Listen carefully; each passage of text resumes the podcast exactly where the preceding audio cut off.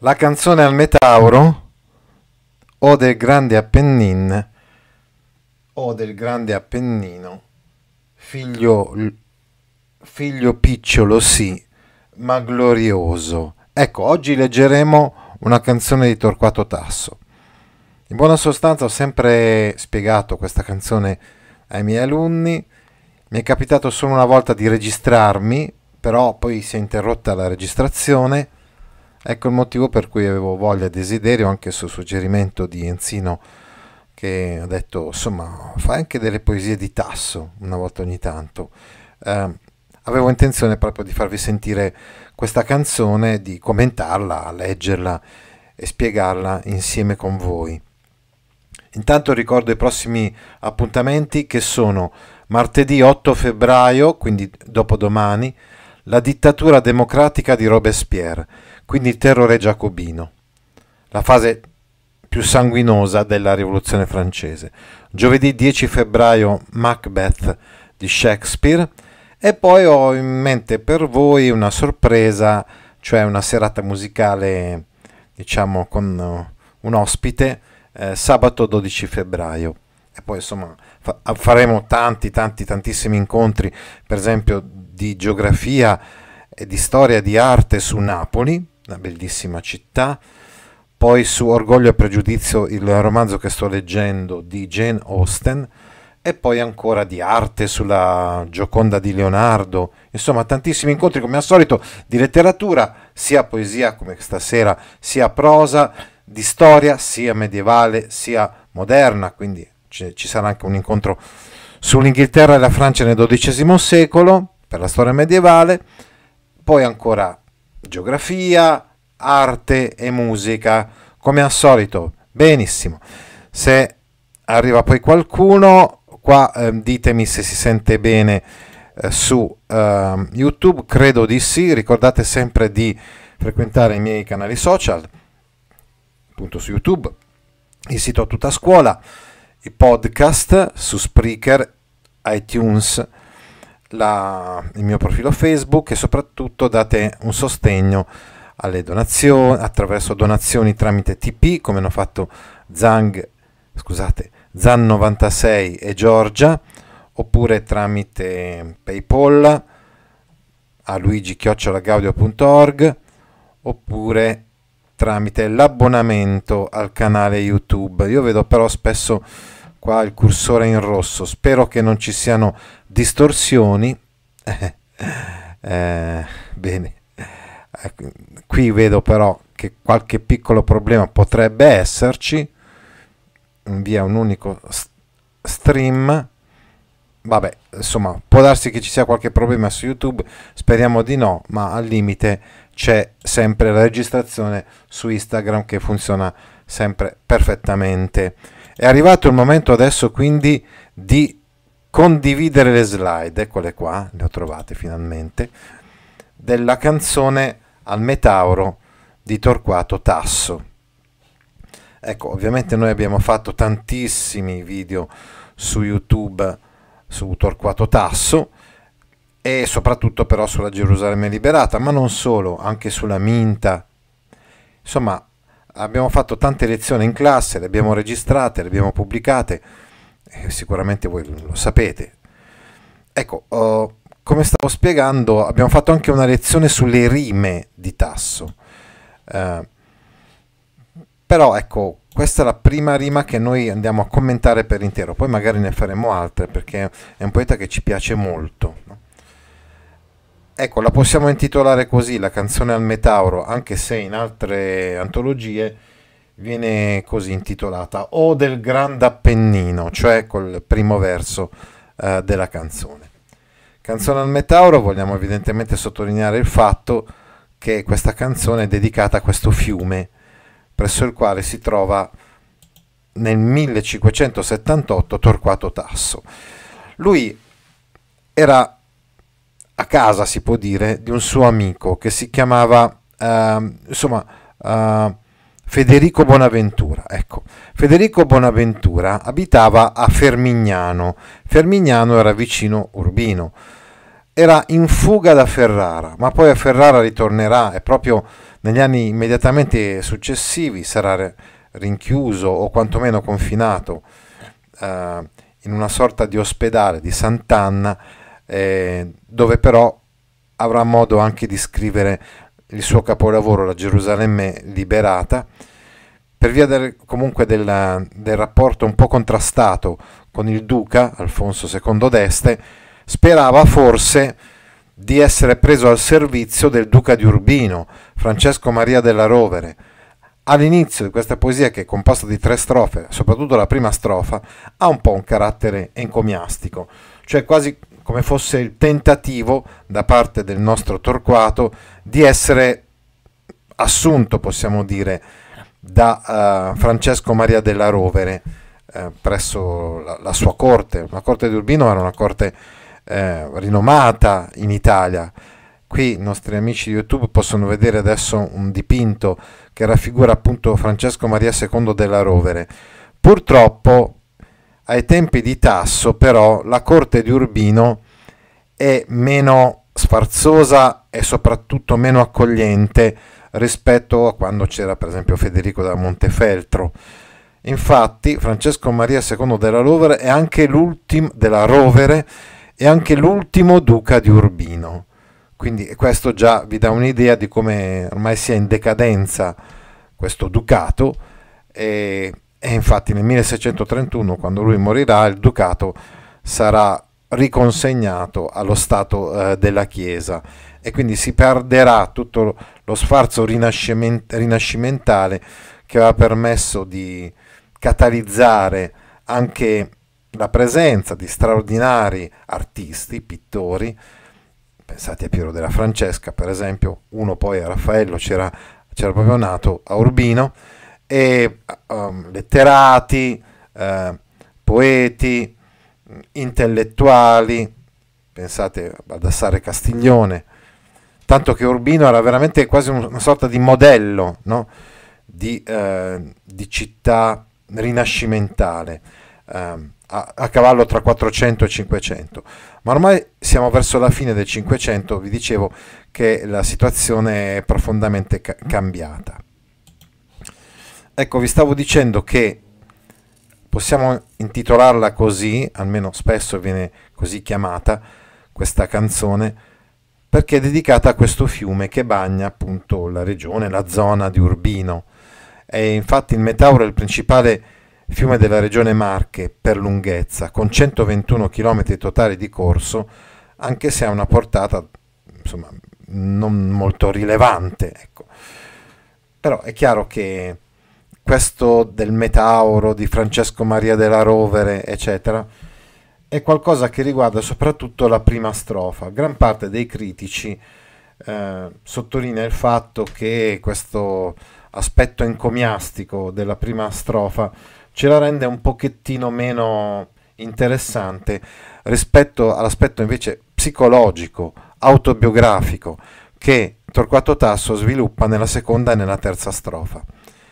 Infatti il limite delle rime, lui ha scritto tantissime rime, cioè il canzoniere di Torquato Tasso è un canzoniere corposo, molto più corposo di quello di Petrarca, anche che in genere è un punto di riferimento, o di altri poeti, pensate al canzoniere di Michelangelo Buonarroti, decisamente più numerose sono le poesie di questo canzoniere, però ripeto, molte di esse hanno un po' questo limite della eccessiva adulazione dei signori, eh, anche perché cer- certamente Torquato cercava appunto una corte che potesse assecondare, favorire il più possibile eh, la sua arte, era un po' questo il suo rovello, il suo cruccio, il suo tormento.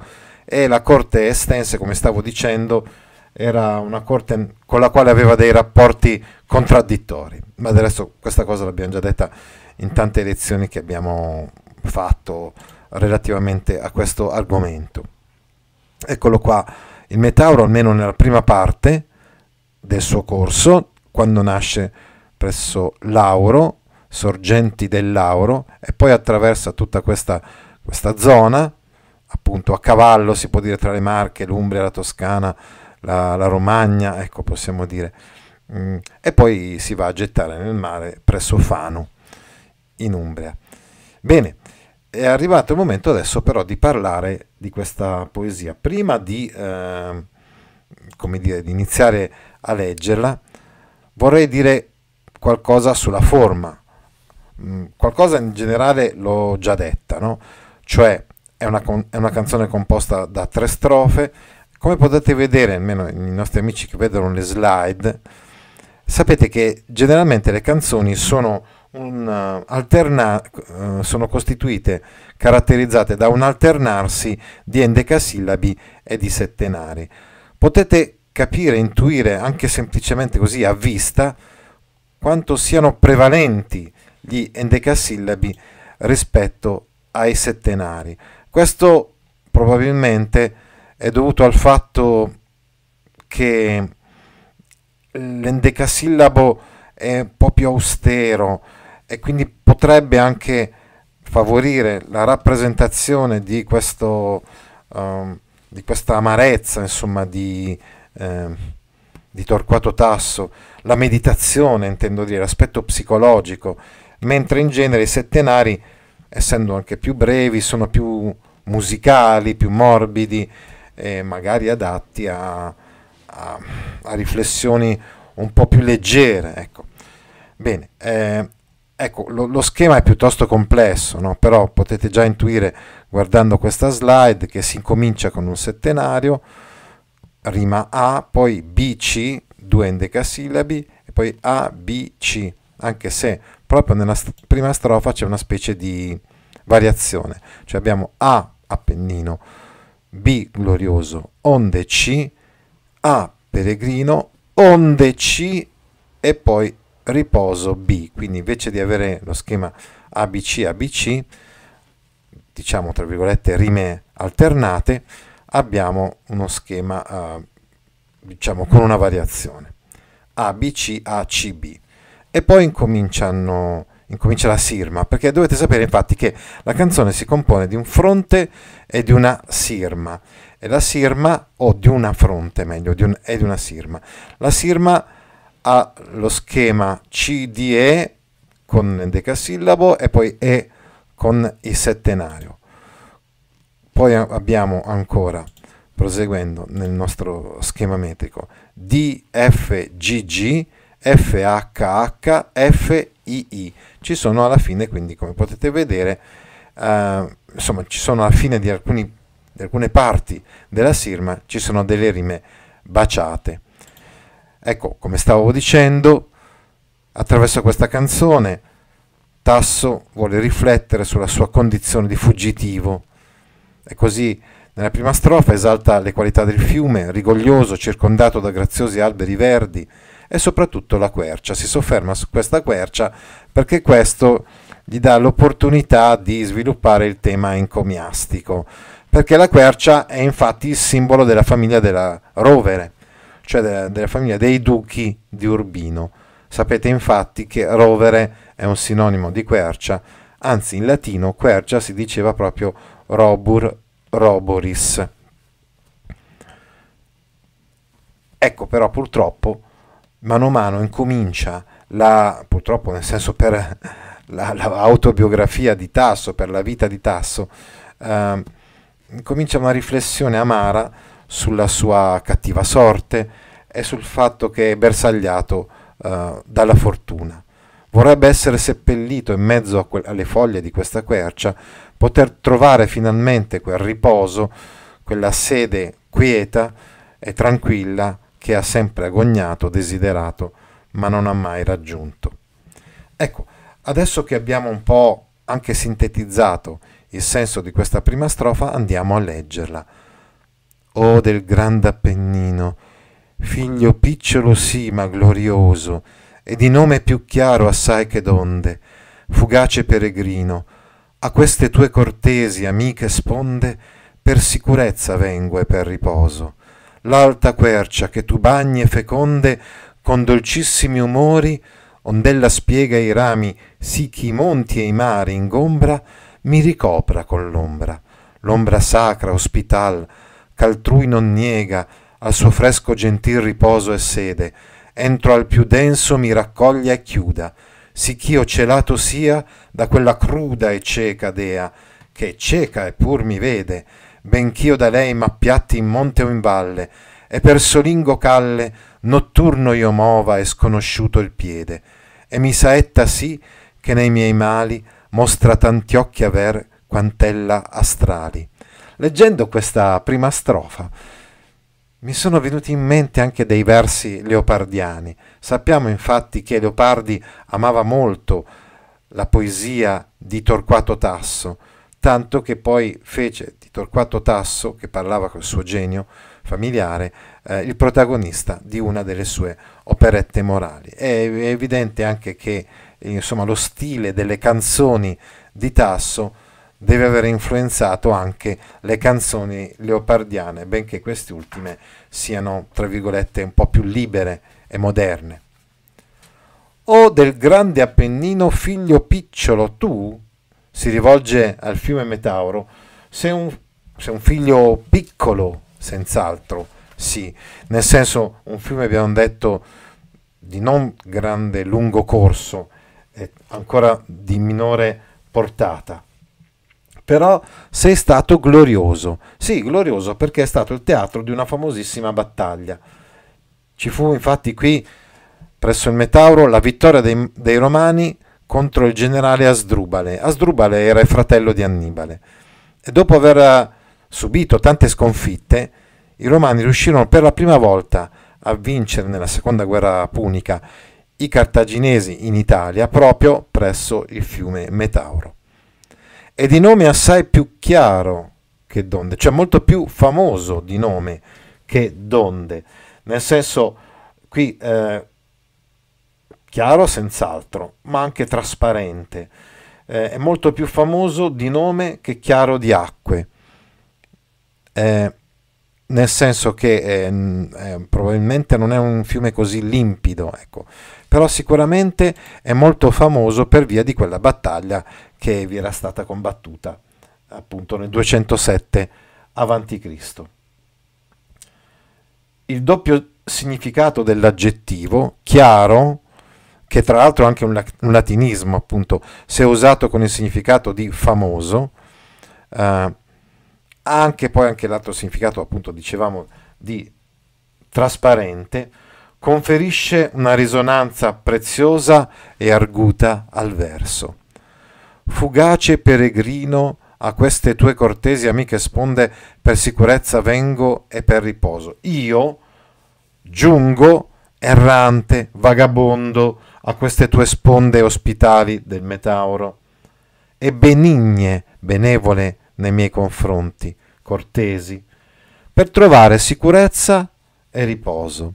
L'alta quercia che tu bagni è feconde, fecondi, quindi ovviamente anche questo uh, è, una, è una desinenza insomma, presente nell'italiano dell'epoca e ovviamente anche necessaria per la rima con onde, sponde, con dolcissimi umori, cioè con dolcissime acque, ondella spiega i rami, sì che i monti e i mari ingombra, l'alta quercia, dicevamo, è però qui da intendere metaforicamente come il simbolo, lo stemma dei Della Rovere, i signori di Urbino, dai quali Tasso appunto sperava di essere accolto.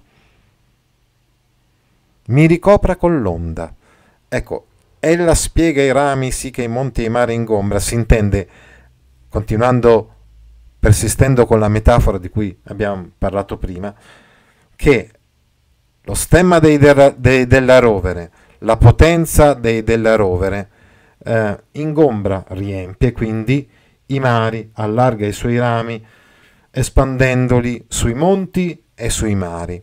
E eh, qua ci si riferisce però, ve lo ripeto, ad una gloria che ormai sta un po' passando, la gloria della famiglia dei, della Rovere. Una volta appunto, pensate a Federico da, Mon- da Montefeltro, i, du- i, duchi di Urbino erano condottieri eh, amati, stimati e temuti in tutta l'Italia centro-settentrionale. Eh, Adesso invece il loro potere si sta un po' mh, assottigliando, diciamo un po' mh, pressato da potenze eh, magari potenze straniere, sappiamo benissimo in quel periodo soprattutto eh, si sta espandendo la potenza spagnola in Italia e anche dello Stato eh, della Chiesa che è, è molto potente diciamo, nella, una, nella regione limitrofa. L'ombra, ecco attenzione a questa coblas cap finidas, diciamo così, a questa ripetizione della parola ombra alla fine del verso numero 10 e all'inizio del verso numero 11. L'ombra sacra, ospitare, l'ombra di questa quercia, insomma, ch'altrui non niega al suo fresco gentil riposo e sede, che non nega a nessuno, che non nega ad altri, la sede del suo fresco e gentile riposo. Ecco, qui dobbiamo notare, per esempio, l'enjamman, tra il verso 11 e il verso 12, non niega al suo fresco, gentil riposo, eccetera. È uno di questi enjamman che spezzano un po' il ritmo lirico, altrimenti sarebbe stato un po' monotono uh, senza questi enjamman, sottolineando i momenti più meditativi l'addensarsi di di concetti. È evidente che lui vuole porre un certo rilievo su questo non niega, anche perché per il fine encomiastico insomma, di questa poesia, perché lui vorrebbe che appunto il duca non gli negasse questo favore, questa protezione. Entro al più denso mi raccoglie e chiude. Insomma, questa quercia mi rac- continua sempre la metafora della quercia possa nascondermi, possa proteggermi tra i suoi rami più fitti, sicch'io celato sia da quella cruda e cieca dea, affinché io possa nascondermi da quella dea crudele e cieca, che è cieca senz'altro, eppur mi vede, cioè dalla dea fortuna, che lo sappiamo anche proverbialmente, si dice che è cieca la fortuna, eppur ci vede bene quando si tratta di, eh, di infierire contro il povero Torquato Tasso. Ecco il, primo riferimento a quello che sarà poi sviluppato più ampiamente in questa poesia, cioè la meditazione sulla sorte avversa. Questo è il tratto di unione, il punto in cui il, insomma da un aspetto, dicevamo prima, encomiastico, si passa ad una riflessione di carattere autobiografico. È cieca, eppur mi vede, è cieca quando si tratta magari di favorirmi, e invece quando si tratta di ferirmi mi vede come. Bench'io da lei mi appiatti in monte o in valle, anche se io abbia cercato in tutti i modi di nascondermi. È bella e suggestiva questa immagine del poeta. Attenzione, un altro enjamman è quello cruda e cieca dea, fare il verso 14 e il verso 15. E poi c'è la perifrasi famosa, la dea cieca che è cieca eppur mi vede, con la ripetizione.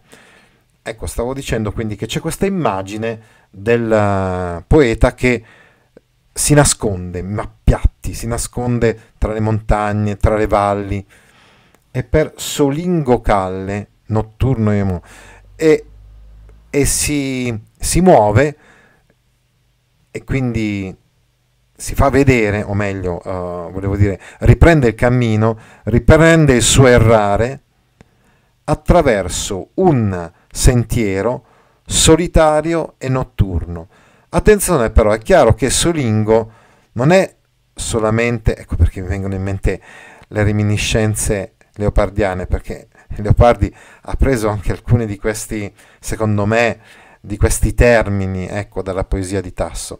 Ecco, in realtà sen- non è solo il sentiero solitario, ma è solitario anche lui, è solitario anche l'uomo, è solitario anche Torquato Tasso. Ecco il motivo per cui si può considerare Solingo Calle come unipallage, cioè con un aggettivo che è riferito non solo al sostantivo cui è riferito grammaticalmente, ma anche alla, al poeta stesso.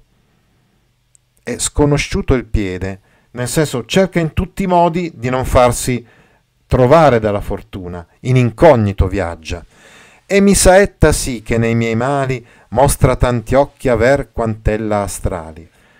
E con un valore anche, direi, fortemente avversativo. Eppure, malgrado tutti i miei tentativi di nascondermi di fronte ad essa, di fronte alla fortuna, lei continua a ferirmi, con, continua a colpirmi, sì che nei miei mali, tanto che nel, nel farmi del male, nel ferirmi, dimostra di avere tanti occhi, quante sono le sue frecce, i suoi strali.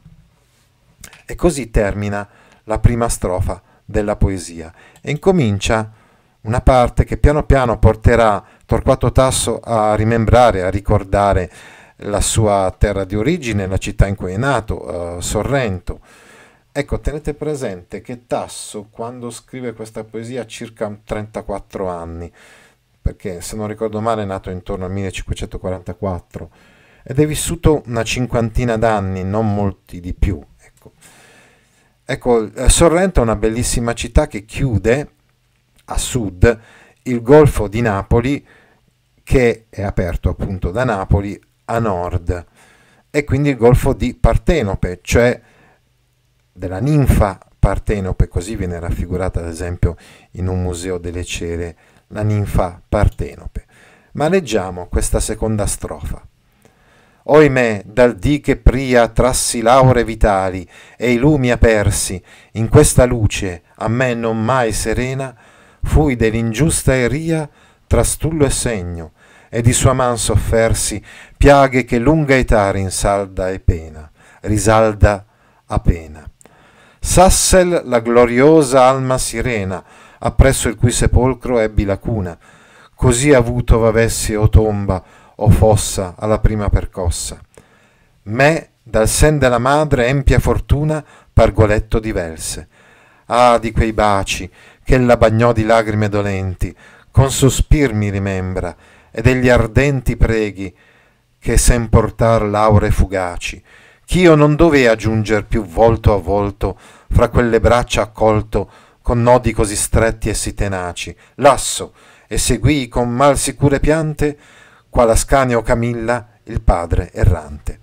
Ecco, vedete in questa uh, st- seconda strofa uh, sintetizzate alcune parti importanti della vita di Torquato Tasso, soprattutto poi la sua nascita, l'abbiamo già vista a Sorrento, nel Golfo di Partenope, e poi la perdita della madre, eh, che lui perse subito da bambino, ecco, e, e poi il, l'essere costretto a seguire il padre. Il padre sarebbe appunto Bernardo Tasso, che tra l'altro era stato anche un ottimo, un, un discreto meglio, eh, poeta, anche poeta epico, e che quindi instradò Torquato Tasso proprio nell'arte della letteratura eh, e della poesia. Bene, andiamo pertanto adesso a commentare, parafrasare questi versi. Oimè, si apre questa seconda strofa significativamente con questa interiezione proprio a rappresentare questa, questo dolore, questa, questa sofferenza del, del poeta.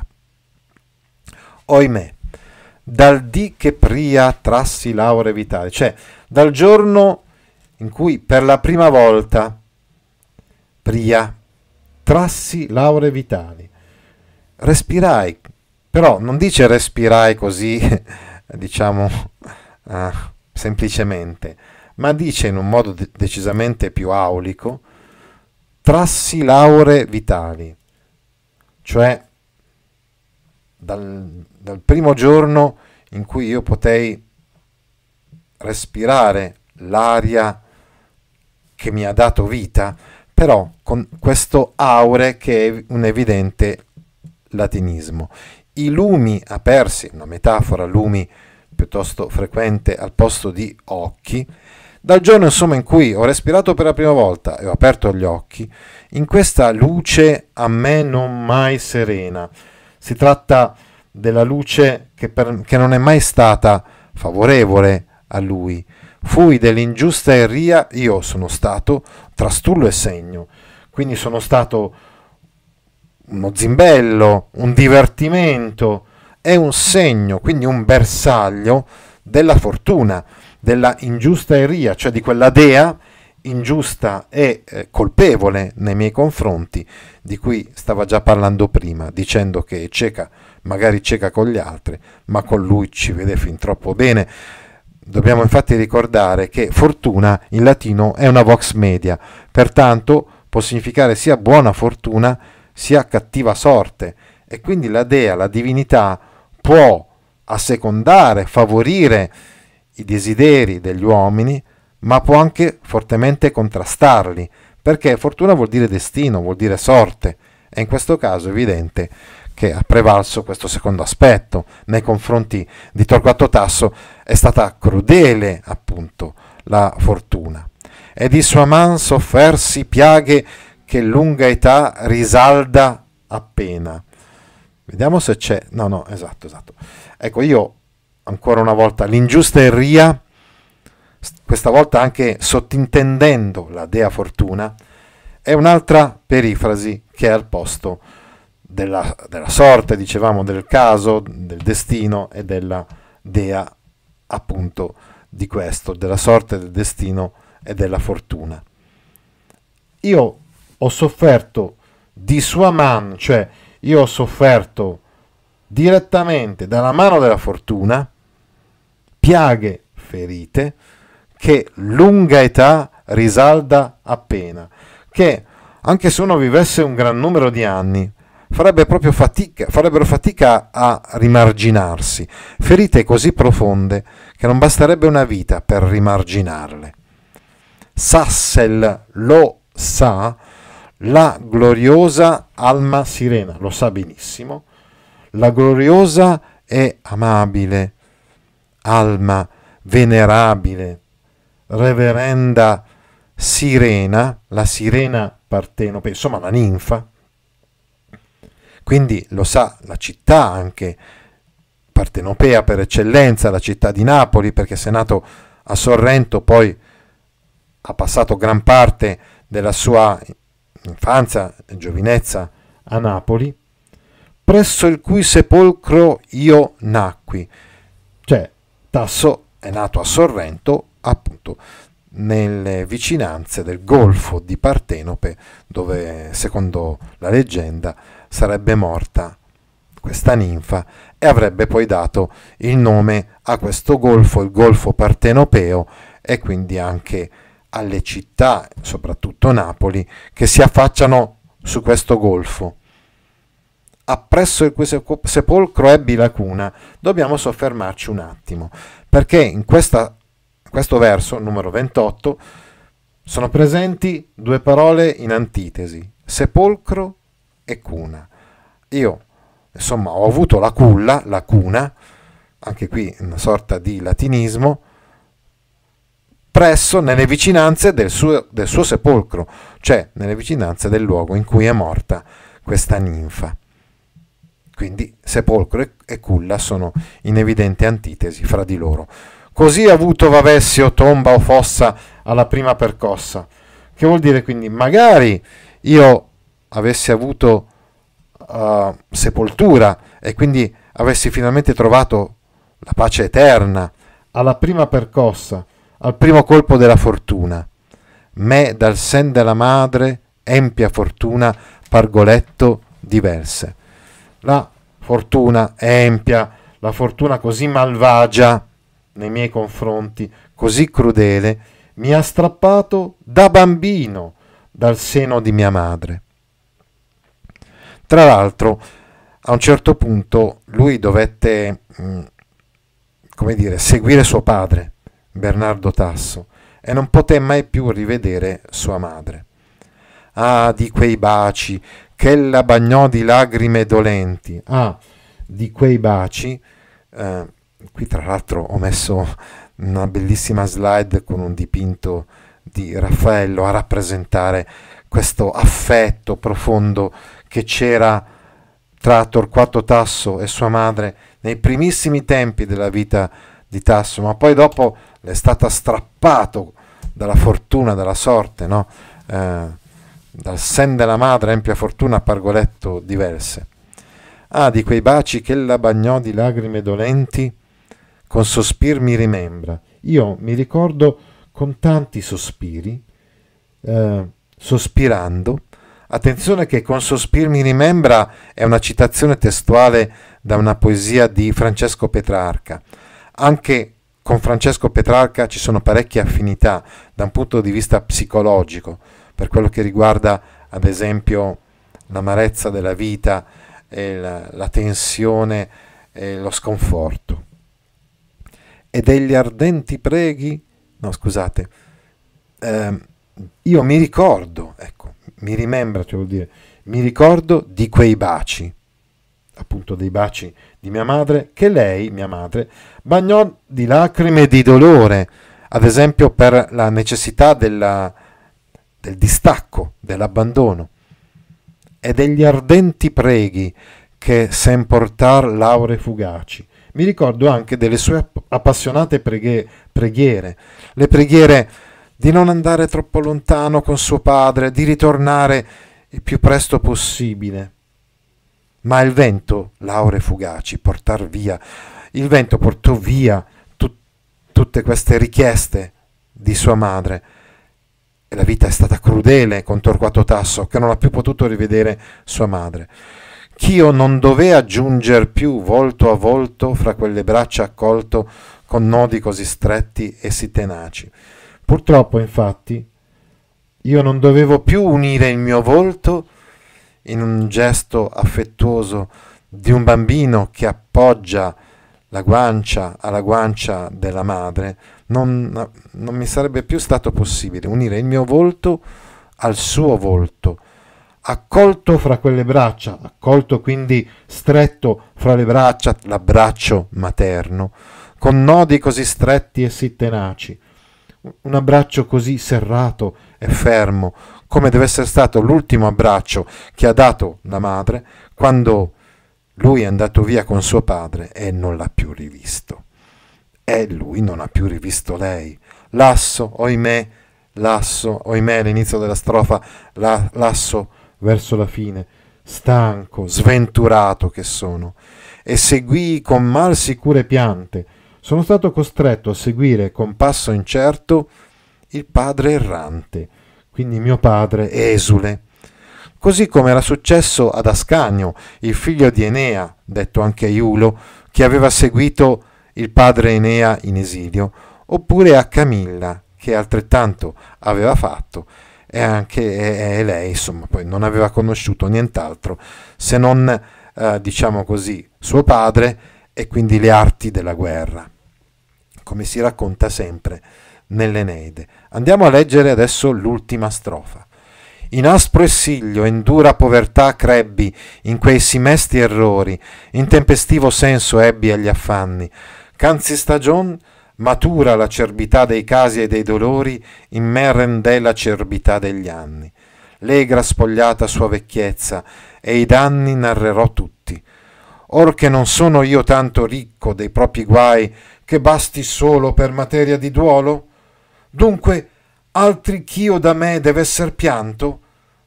Già scarsi al mio voler sono i sospiri, e queste due d'umor si larghe vene non agguaglian le lagrime alle pene. Padre, o oh buon padre, che dal cerri miri, egro e morto ti piansi, e ben tu il sai, e gemendo scaldai la tomba e il letto. Or che negli alti giri tu godi, a te si deve onor, non lutto, a me, versato il mio dolor, sia tutto. Ecco, la terza e ultima strofa, tra l'altro alcuni studiosi ritengono che questa, che questa canzone sia incompiuta, che magari Torquato aveva intenzione di continuare a, a parlare di se stesso, della sua autobiografia, eh, quindi con ulteriori eh, strofe. Altri invece vedono in questo in questa verso finale, a me versato il mio dolor sia tutto, una chiosa, una chiusura più che espressiva.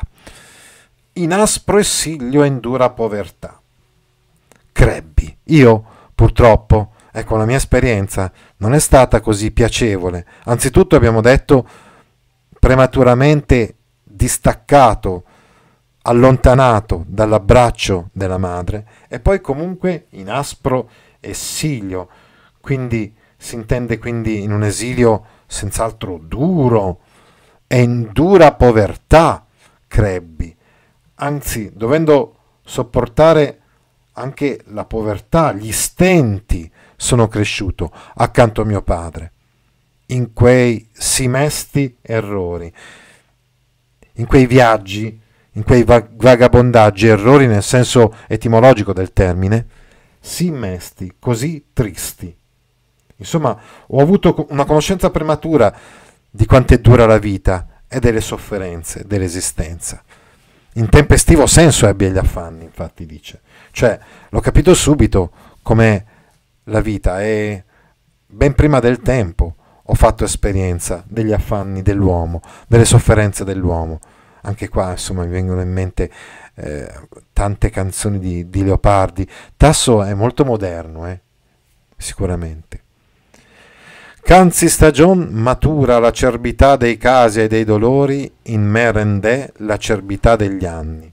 Ecco, attenzione, adesso dobbiamo uh, costruire diversamente la frase, come ci è già successo anche altre volte in questa poesia.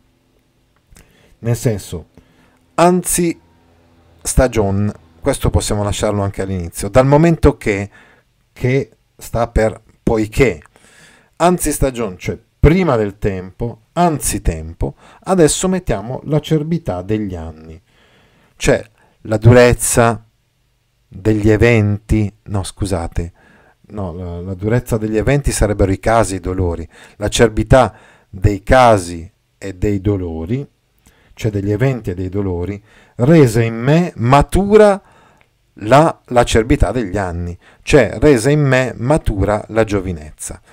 Ecco, qui abbiamo una anafora, una ripetizione del termine acerbità, ma con una variazione di significato. In, nel primo caso l'acerbità dei casi e dei dolori sta a indicare proprio la durezza degli eventi, dei fatti, dei casi, dei destini, insomma, a cui era andato incontro, le sofferenze, le, la, la, vita angusta. Eh, vi ricordate che abbiamo che prima diceva i mesti errori, no? Triste. E poi invece l'acerbità degli anni ha un significato completamente diverso, perché sta ad indicare il fatto cioè, che lui fosse giovane e quindi che che gli anni fossero i primi anni della, della vita, insomma. Però Torquato Tasso, pur essendo ancora così giovane, giovanissimo, ragazzino, bambino, ragazzino, partito uh, così alla ricerca di insomma, partito dietro il padre meglio ecco uh, è andato incontro subito da subito ha fatto esperienza l'ho detto anche prima in tempestivo senso ebbe gli affanni da subito ha fatto esperienza di come la vita sia qualcosa di estremamente doloroso Legra, spogliata sua vecchiezza e i danni, narrerò tutto. Narrerò Legra è, è un aggettivo che deriva dal latino eger, egra egrum, che vuol dire letteralmente ammalato. Qui invece vorrebbe dire la vecchiaia, legra vecchiezza, misera, eh, dolente, inferma, ammalata, la vecchiaia ammalata, di mio padre, sottinteso, ovviamente, narrerò e i danni tutti io narrerò. Cioè io narrerò, soggetto sottinteso io, narrerò sia la vecchiaia, insomma, di mio, pa- di mio padre, una vecchiaia abbastanza tormentata, sia tutti quanti i danni, cioè tutte quante le sventure, i casi eh, senz'altro sfortunati del padre. E di conseguenza, visto che lui viveva a stretto contatto con suo padre, casi sfortunati del padre diventano anche danni alla sua stessa esistenza. Or che non sono io tanto ricco dei propri guai che basti solo per materia di duolo? Cioè, non sarebbe più che sufficiente eh, parlare raccontare dei, dei, dei miei dolori, dei miei malanni. Mm. Dunque altri ch'io da me deve essere pianto, dunque qualcun altro oltre a me dovrà da me essere pianto. Ecco, di per sé, dice Torquato Tasso, io avrei già materia sufficiente di pianto, di sofferenza, di dolore, pensando ai miei malanni, quindi pensando alle mie sfortune. Io dovrei dunque, interrogativa retorica quindi, uh, piangere le sventure di qualcun altro.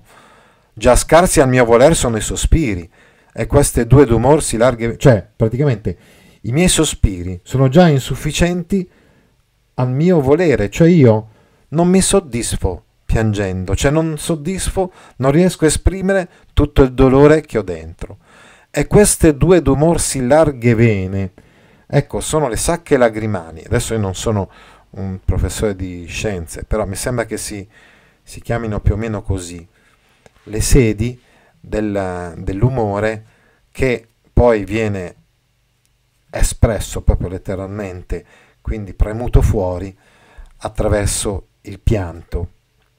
Beh, insomma, queste che lui chiama vene, nel senso proprio di fonti, questi miei occhi, eh, divenuti fonti così abbondanti di pianto, di umore, non versano comunque lacrime pari alle pene, cioè non versano, non agguagliano le lacrime, le lacrime alle pene, non versano delle lacrime sufficienti per esprimere tutti i miei dolori.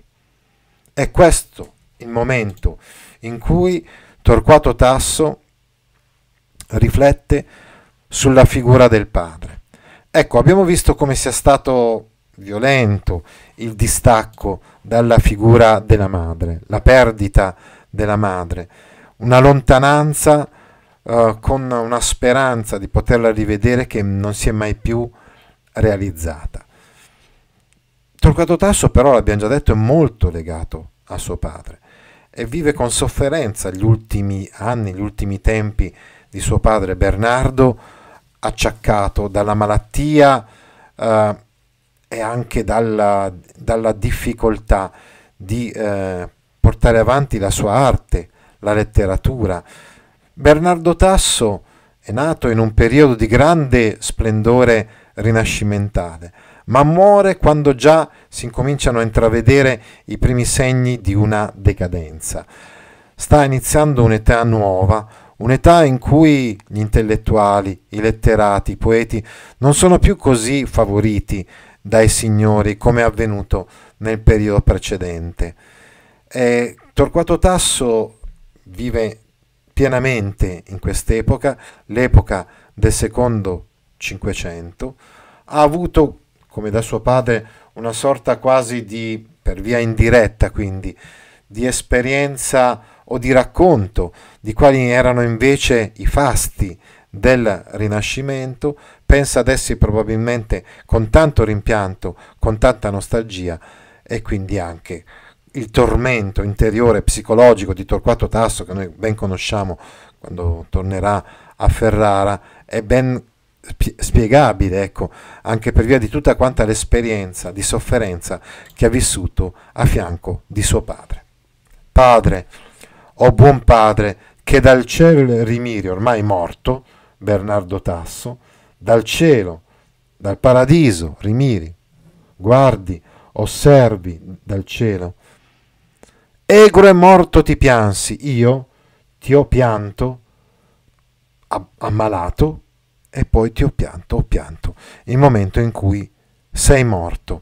Ecco qui abbiamo un chiasmo, pur con una certa lontananza, ritorna, mm, ah no scusate, ritorna Egro che abbiamo visto nel verso 47. Quindi no, incominciamo a parlare di una sorta quasi di anafora. Legra è infatti l'inizio del verso 47, egro è l'inizio del verso 56. Però teniamoli a mente questi due termini, egro e morto, perché poi li troveremo in chiasmo due versi dopo, nel verso 57. Insomma, io ti ho, mor- ti ho, ti ho rimpianto, scusate, ammalato prima e morto poi. E ben tu il sai, e lo sai benissimo tu. E gemendo scaldai la tomba e il letto. Nel, nel, te- nel senso che io ho, io lacrimando, sospirando, piangendo, ho scaldato la tua tomba e il tuo letto. Ecco dov'è il chiasmo. Il chiasmo perché prima aveva detto che l'ha pianto egro e morto, l'ha pianto ammalato e poi l'ha pianto morto. E adesso dice che gemendo scaldai, cioè quindi che intende dire che, che ha che ha sospirato davanti alla sua tomba e al suo capezzale. Quindi egro però si riferisce a letto, mentre morto si riferisce a tomba. Quindi i due termini estremi sono egro e letto e i due termini medi sono morto e tomba.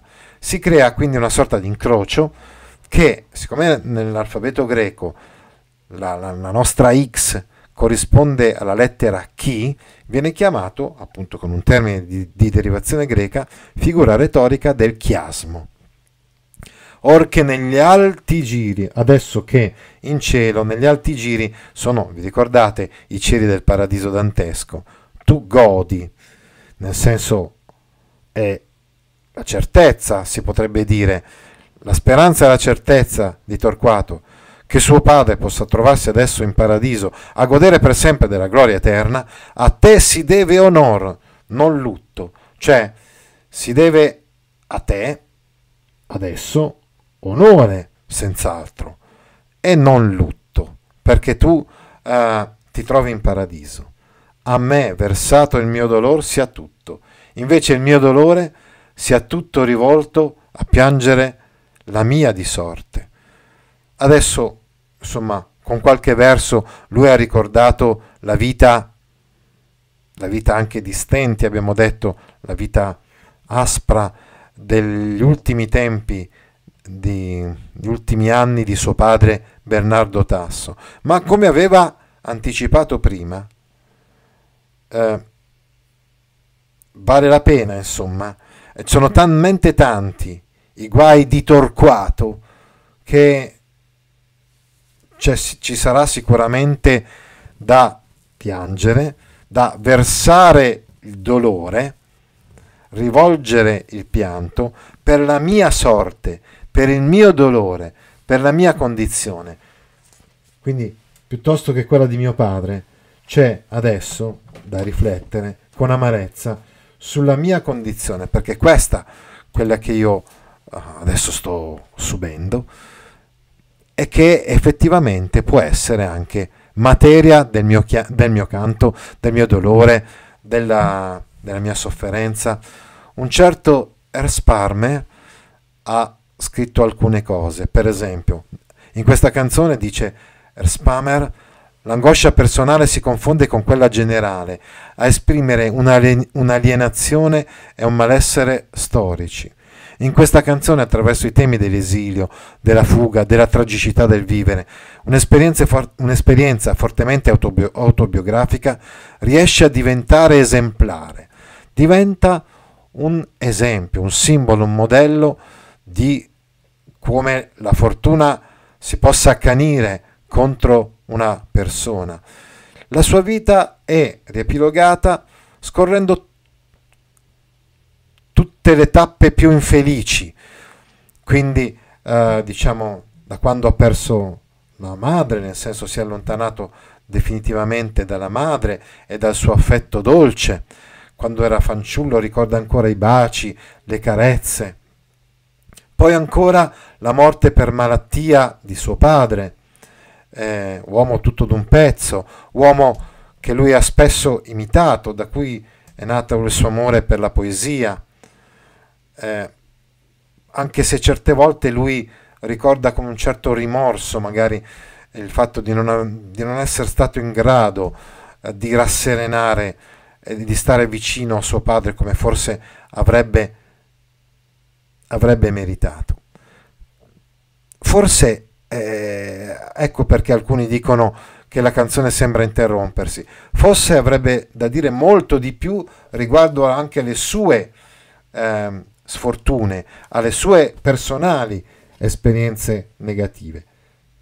Fa, fa, solo capire che queste sono talmente numerose che ci sarebbe molto già ci sarebbe già fin troppo da dire eh, di se stesso, no? eppure poi dopo qua la poesia eh, si ferma.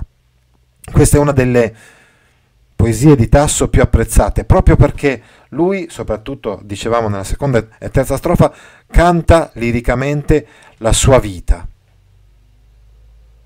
È un vero e proprio capolavoro questa, questa poesia. Uh, Tasso is- insistentemente dice di essere incalzato dalla sorte avversa, spietata, che gli tende agguati, spera salvezza, spera la, di, di avere la protezione da parte del Signore di Urbino. La sua vicenda umana viene epicizzata e paragonata a quella di Ascanio, Iulo, il figlio di Enea, e a quella della Vergine Camilla, la guerriera latina che perse la vita sul campo di battaglia contro i troiani. Eh, il poeta ricorda la tragica esperienza del distacco de- della madre con desolata intensità. E poi questo verso finale, che è una specie quasi di singhiozzo, un'epigrafe. A me versato il mio dolor sia tutto, sia versato il pianto, il dolore, rivolto quindi alla mia sorte. È insomma sicuro di, aver, di essere colpito dalla fortuna ed è che è stato segnato per lui un destino di dolore e di fronte a questo non può che essere amaramente rassegnato, quasi lo accetta come un filosofo stoico del tempo greco o latino. Di fronte al fato, di fronte al destino, non c'è altro modo di essere magnanimi se non quello di accettare questo destino. Bene, allora eh, è terminato il nostro incontro sulla canzone al Metauro, il nostro amico Maurizio Lazzarini ci ha raggiunto su YouTube, una serata su Bob Dylan ce l'ho in programma, la farò visto che me la chiedi il più presto possibile, ma non posso dirti quando perché adesso invece ho in ballo, uh, in preparazione una bellissima serata di musica jazz.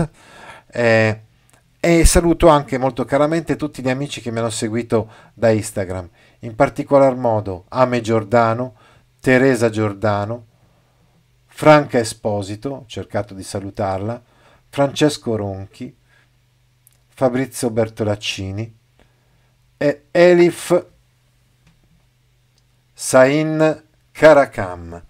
Detto questo, vi ricordo i prossimi appuntamenti che sono dopodomani, martedì 8 febbraio, la dittatura democratica di Robespierre, il terrore giacobino durante la rivoluzione francese, giovedì 10 febbraio il Macbeth di Shakespeare e poi appunto queste sorprese che sto preparando di eh, musica, quindi una serata con un ospite che canterà insieme con noi delle canzoni jazz, poi serate di arte, cultura e geografia, una dedicata a Napoli, e una bellissima serata di letteratura dedicata a Orgoglio e Pregiudizio di Jane Austen e di arte dedicata alla Gioconda di Leonardo. Benissimo. Che giudizio diedero del tasso i puristi dell'Ottocento? Basilio Puoti, per intenderci. La sua lingua tardo cinquecentesca era considerata già corrotta? Direi in parte di sì. Ecco anche se dobbiamo dire che l'abbiamo già sottolineato più volte durante la nostra spiegazione, che la lingua del tasso è sostanzialmente petrarchesca. Ti ricordi il consospir mi rimembra cui ho accennato, proprio una citazione petrarchesca. Quindi il tasso risente anche del Bembo che, come ben sapete, all'inizio del Cinquecento aveva indicato proprio il Petrarca come un modello eh, di poesia, però come stavi dicendo giustamente tu, ormai siamo in un'epoca tardo cinquecentesca e quindi sicuramente non è lui il punto di riferimento per i puristi e i puristi sicuramente avranno trovato qualcosa da ridire anche, eh, anche di fronte alla lingua del tasso. Benché, ripeto, una poesia come quella che abbiamo letto oggi, oppure anche la lingua della Gerusalemme liberata e della minta del tasso siano sicuramente tra le più limpide e se vogliamo anche pure della letteratura italiana della fine del Cinquecento.